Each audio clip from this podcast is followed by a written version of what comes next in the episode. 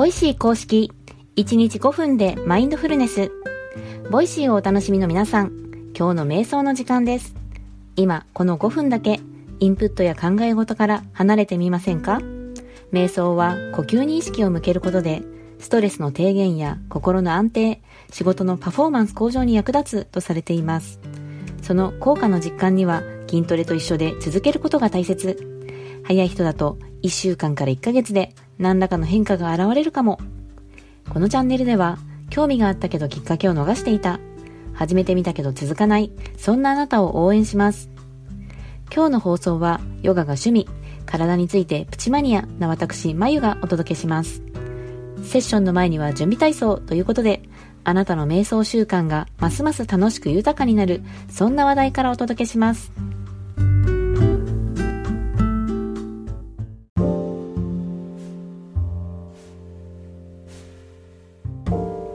今日の基礎知識編は少し思考を変えて、新 R25 の記事を3回に分けてご紹介したいと思います。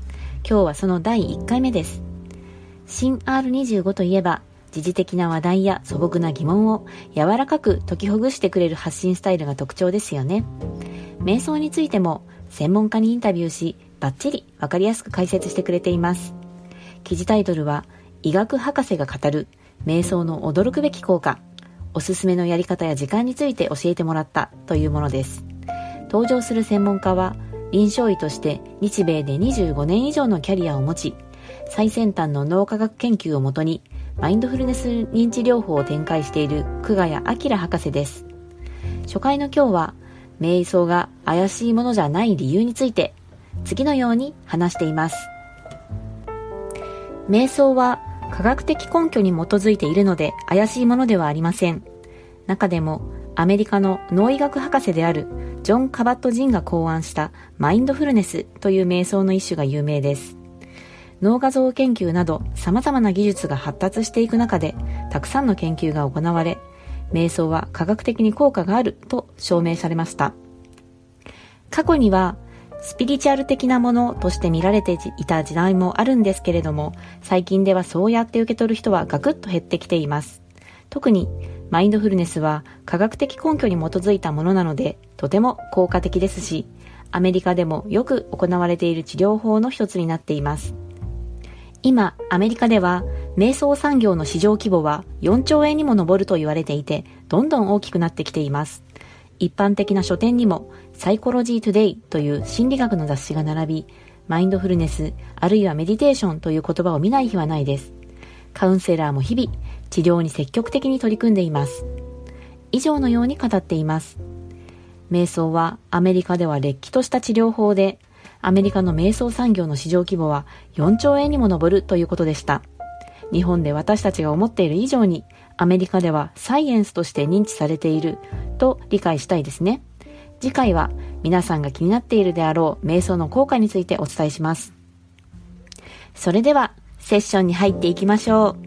落ち着ける静かな空間で椅子に座るか床に足を組むかしてお待ちください。朝の身支度や通勤中にながら聞きしている方、このチャンネルでは〇〇しながらできるながら瞑想も準備中です。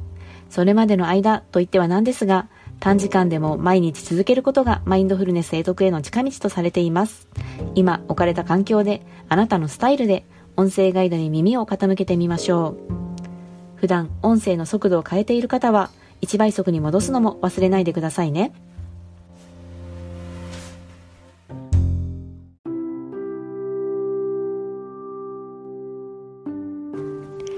楽に座り、姿勢を整えます。椅子に浅く腰掛け、両足の裏をしっかり地面につけます。床で足を組むなど直に座っている場合も重心を地面に預けます。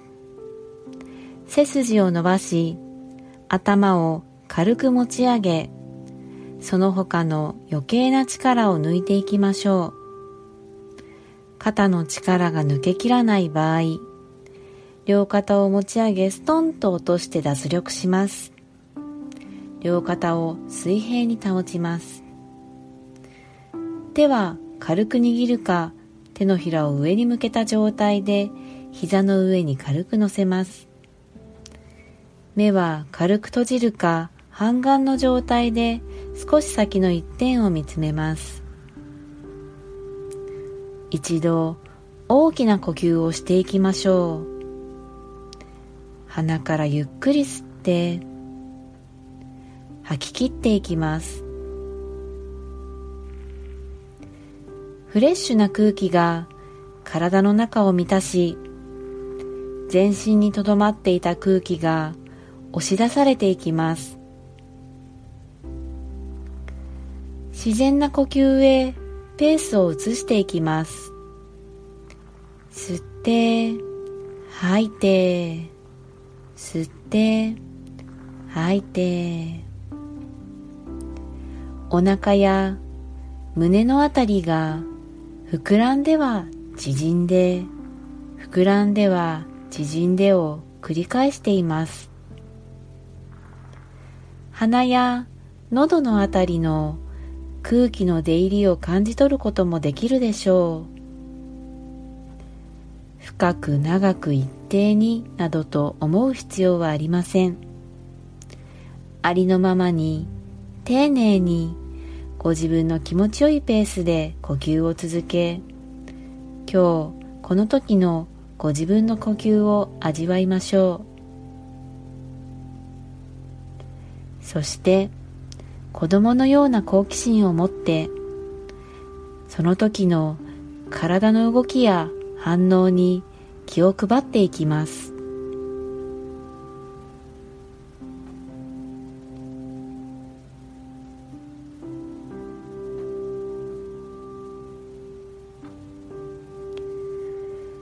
呼吸を送り込むたびに体が緩んで緊張や凝りがほぐれていきます。胸お腹背中腰回り。右手左手。右足左足。一つ一つ意識を向け。凝りや詰まりを感じるところがあれば風船を膨らませるようなイメージでより丁寧に空気を送り込んでみましょう。この時間のこの時にしかない呼吸に意識を向けることで今この時のご自分の状態昨日との違いに気がつくことがあるかもしれません。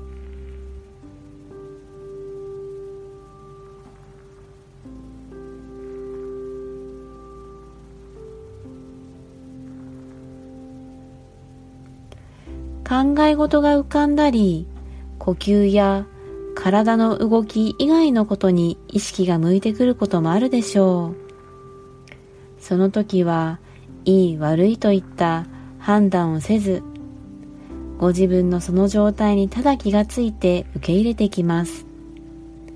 そして少しずつ呼吸に意識を戻していきましょう。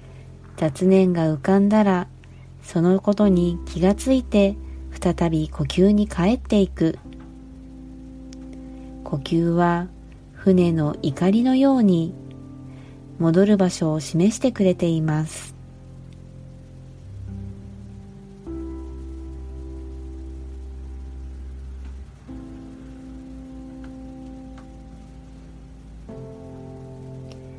それでは一度大きな呼吸をしていきましょう。鼻からゆっくり吸って吐き切っていきます。ご自分のペースで少しずつ目を開けて外の明かりを感じます。手先指先足先から軽く動かしご自分の意識から外の世界に戻ってきます。お疲れ様でした。